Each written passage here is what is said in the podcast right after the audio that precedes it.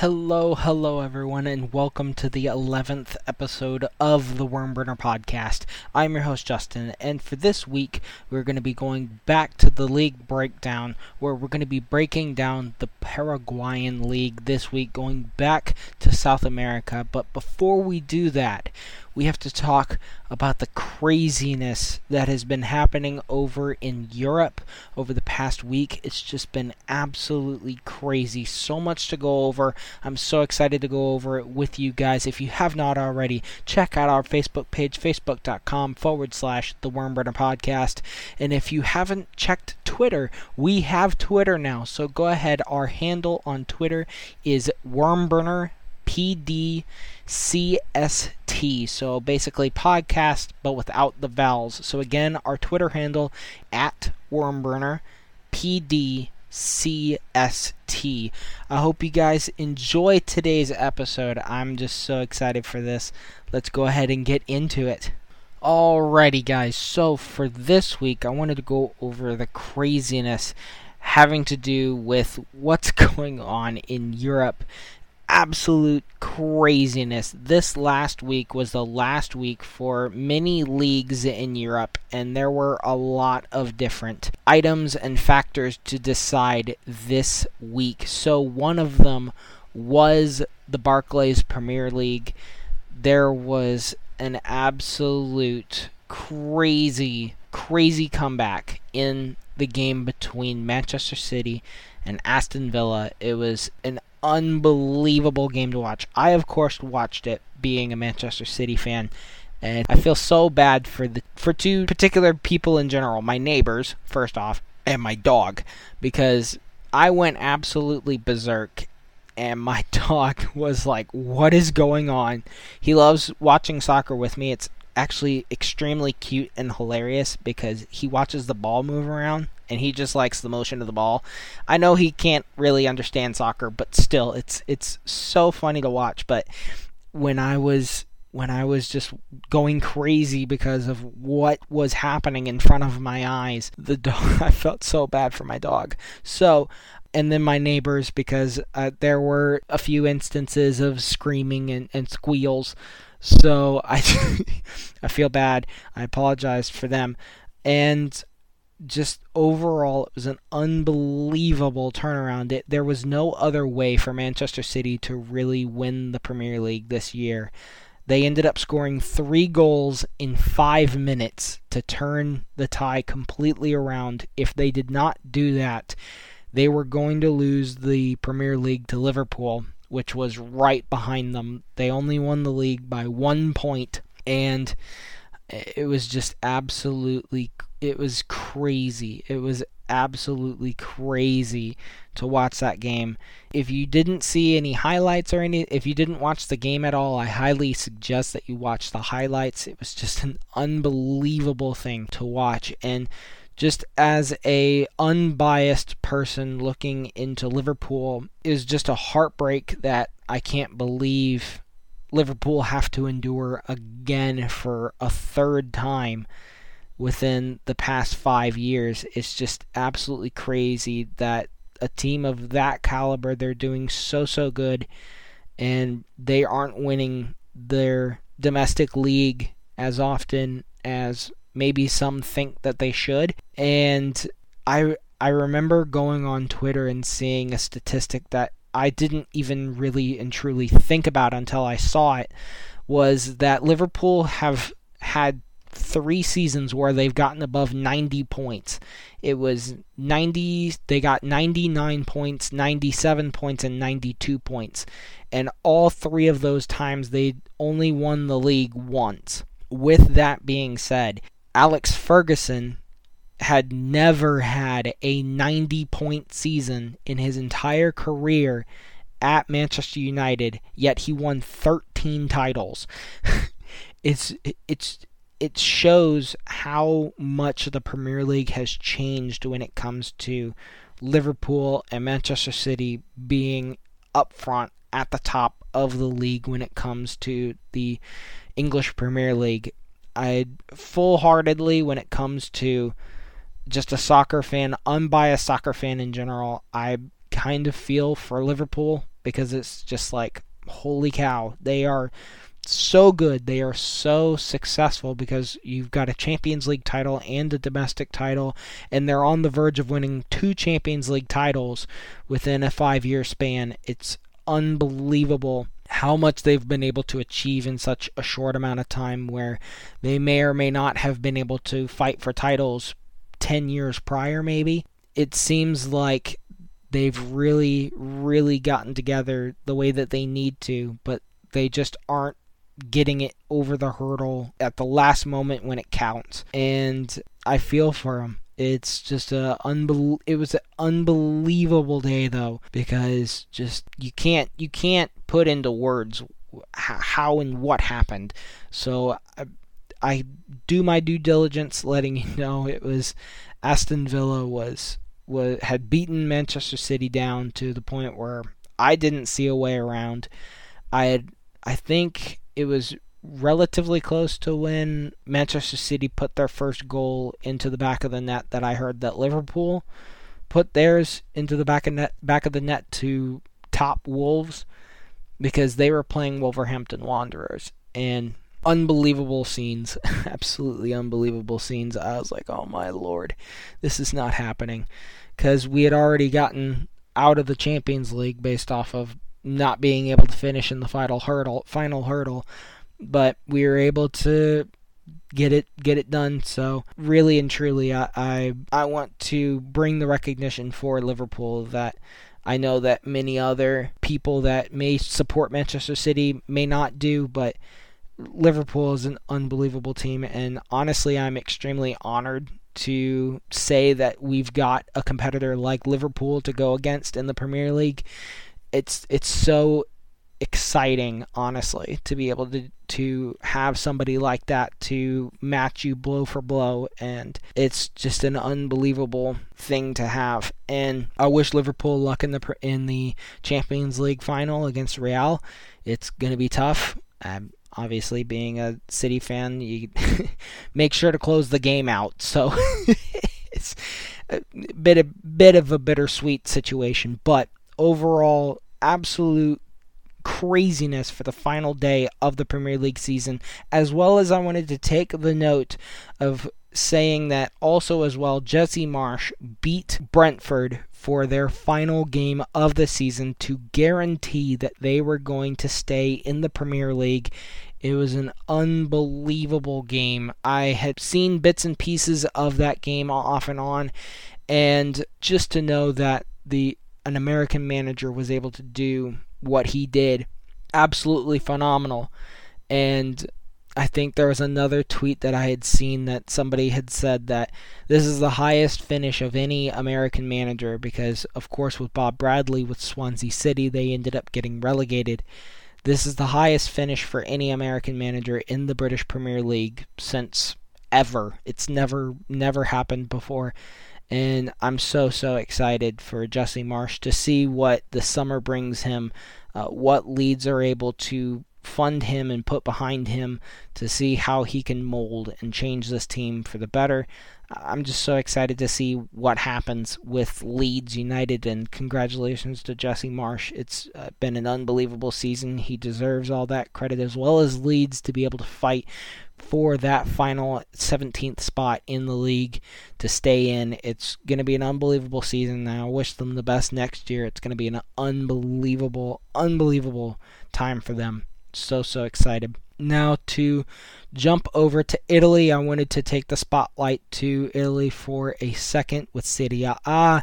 We, of course, had AC Milan lift the Scudetto for the first time in 11 years. They have not won the Italian top flight in 11 years.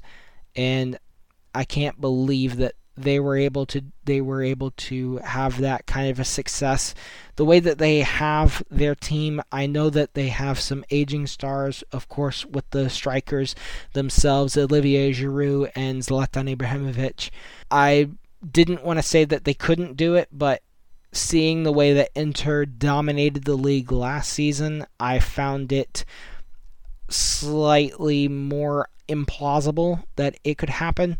More credit to them than than anything. both both Olivier Giroud and Zlatan Ibrahimovic getting their name on the scorecard in their 3-0 drubbing of Sassuolo in the final day to secure the title away from their rivals Inter Milan is an unbelievable I, I, I loved it. I loved it seeing that kind of scenario and situation where you've got to be able to finish in the in those final moments and AC Milan really showed why they deserved the Scudetto this year and and it really it really put things into perspective as as maybe the Italian league isn't a one team wonder anymore with Juventus since Juventus had been so dominant over the past decade.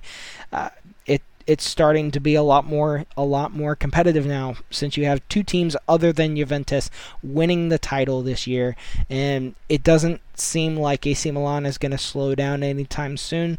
Uh, they're going to be stacking up on their talent and and they've got a bunch of young talent as well as very experienced heads in the team that of course were able to clinch this title away from Inter Milan this year I think it was an unbelievable experience for them.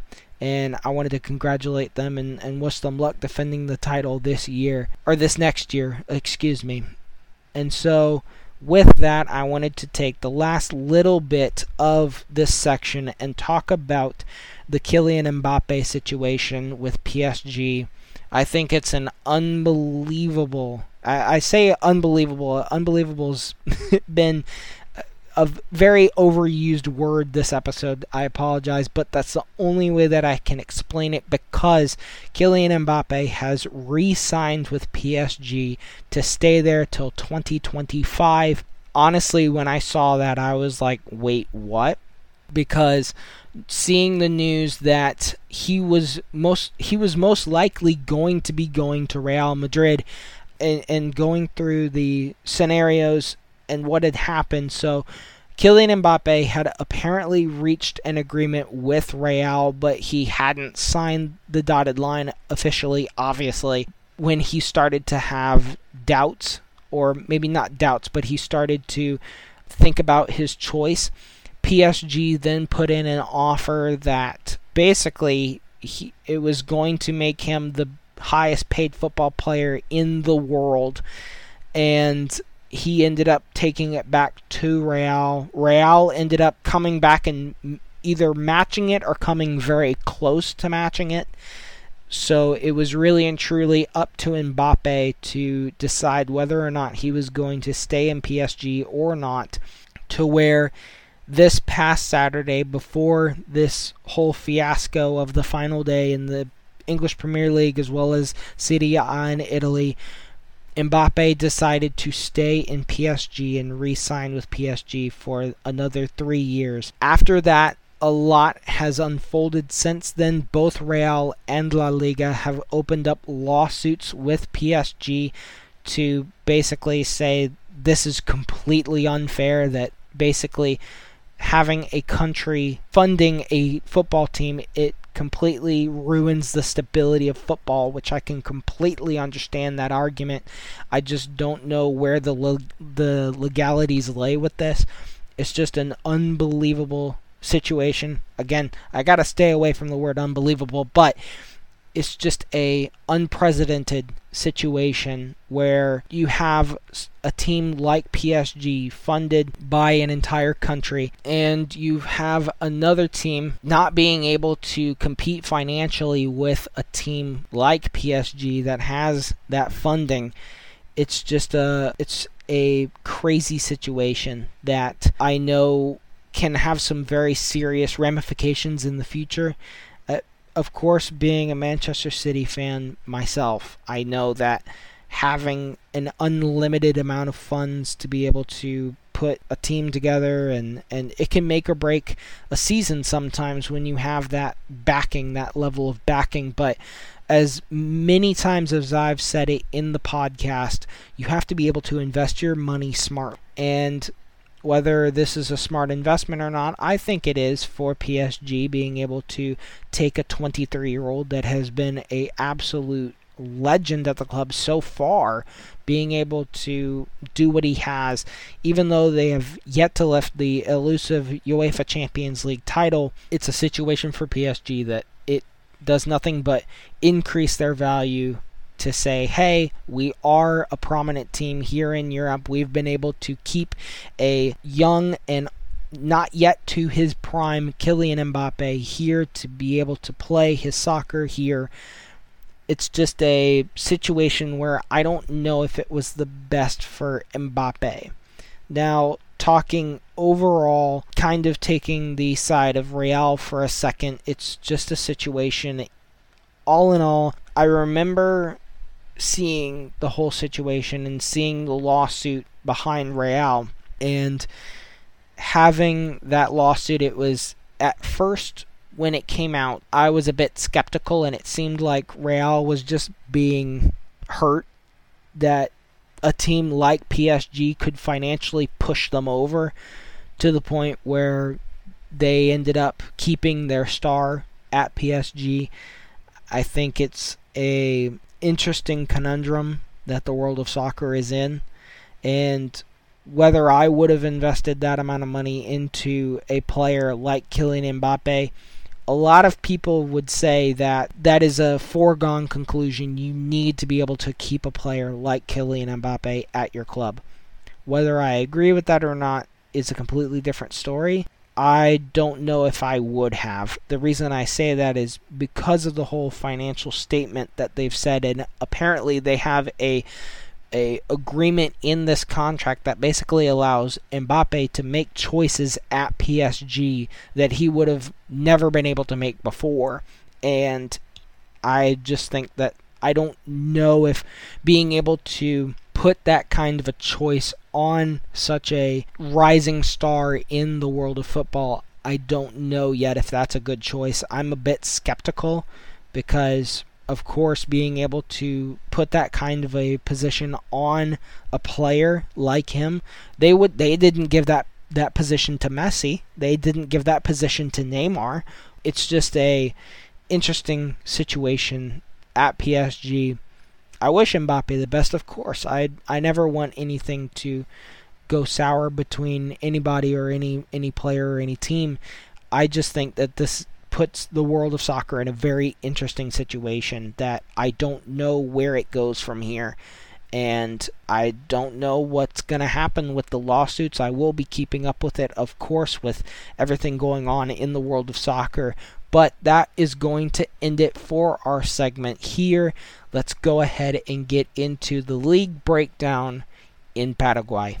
So, for our league breakdown this week, we are going to be talking about the Paraguayan Primera Division. I'm so excited for this. So, the founding of the Paraguayan First Division was founded in 1906, and they have had many many champions since then, but a couple of those years they did not hold the championship due to specific circumstances, one of them being in 1908, one of them being in 1922, and then there was a three year spell between 1932 and 1934 where they did not hold the title. But there's a very interesting development in 2008 where the division ended up taking on the Colombian aspect of the league or one of the other nations or some of the other nations in South America where they adapted the apertura and clausura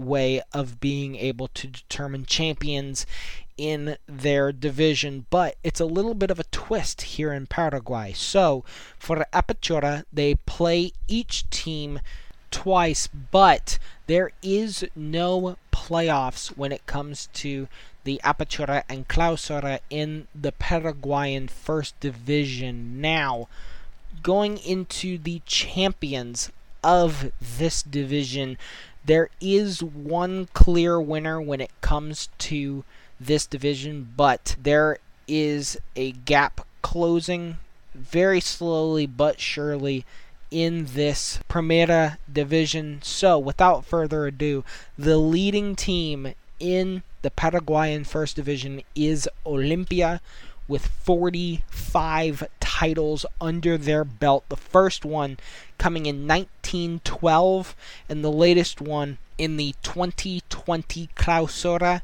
The second team, I hope I pronounce this right because I am proficient in these team names as of about five minutes ago. So, the second place team in this division is Cerro Porteño with 34 titles under their belt.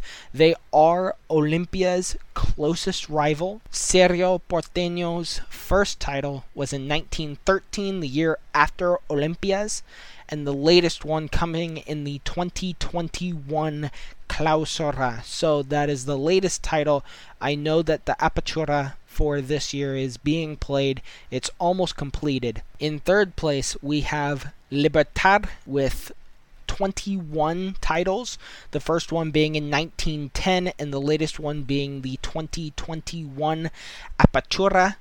And then also our fourth team with the most titles is Guarani with 11 titles, the first one being in 1906, and the latest one being the 2016 Clausura. And then finally, wrapping out the top five teams that have won the most Paraguayan First Division titles is Nacional with nine titles, the first one being in 1909, and the latest one being in 2013 for the Apertura. So, very competitive league when it comes to a specific set of teams.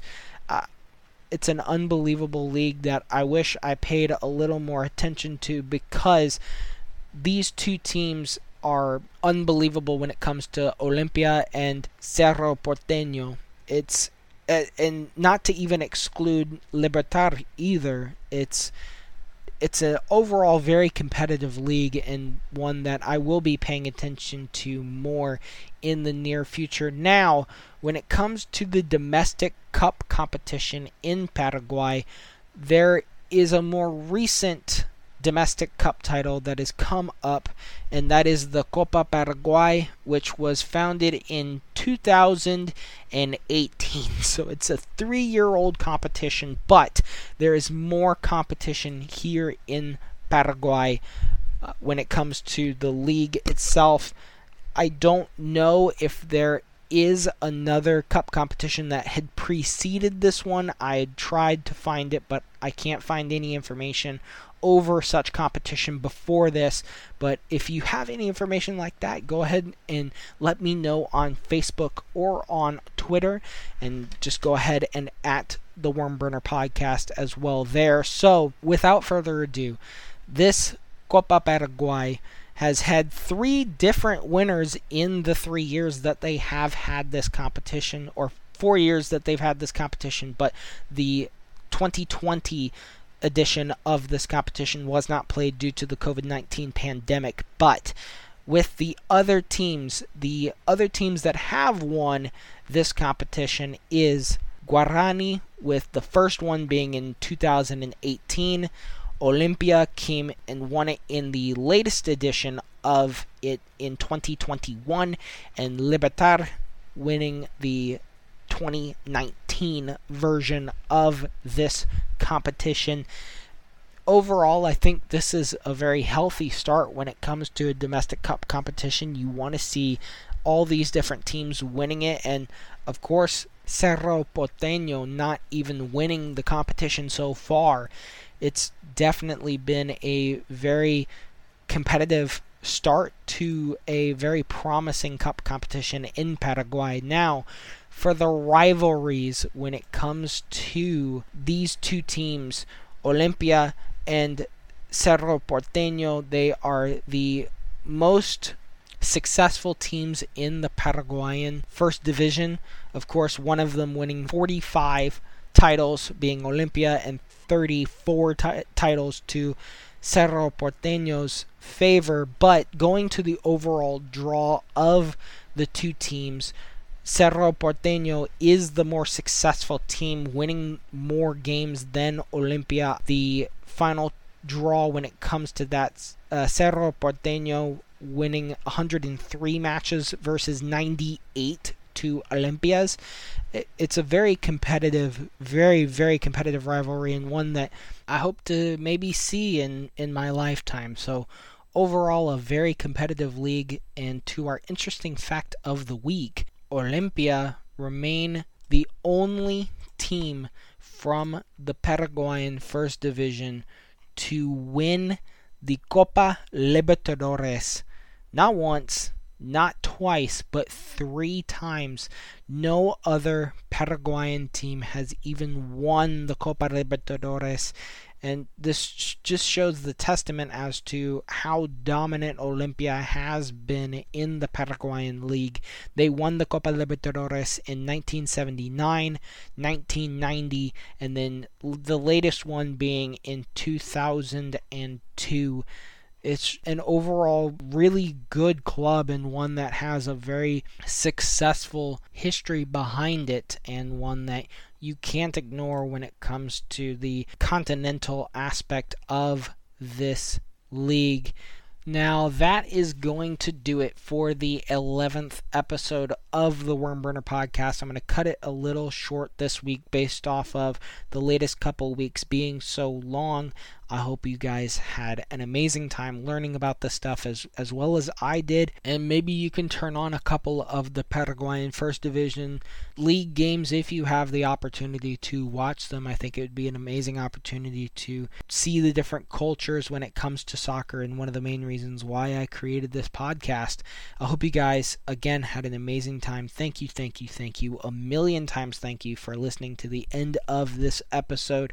If you have not already, go ahead and check out our Facebook page, facebook.com forward slash the Wormburner Podcast. And if you have not checked out our Twitter, we have Twitter now. Our handle is at Wormburner PDCST. Again, that is Wormburner PDCST. I hope you guys have an amazing week, an amazing just weekend in general coming up. Ha- I hope you guys are able to find some soccer to be able to get out and stretch legs. And uh, I'm going to be doing that very, very soon. I've been contacting who I can to be able to play again. And I hope you have an amazing week and stay safe, have fun, love soccer, and I'll talk to you guys next week. Ciao, everyone.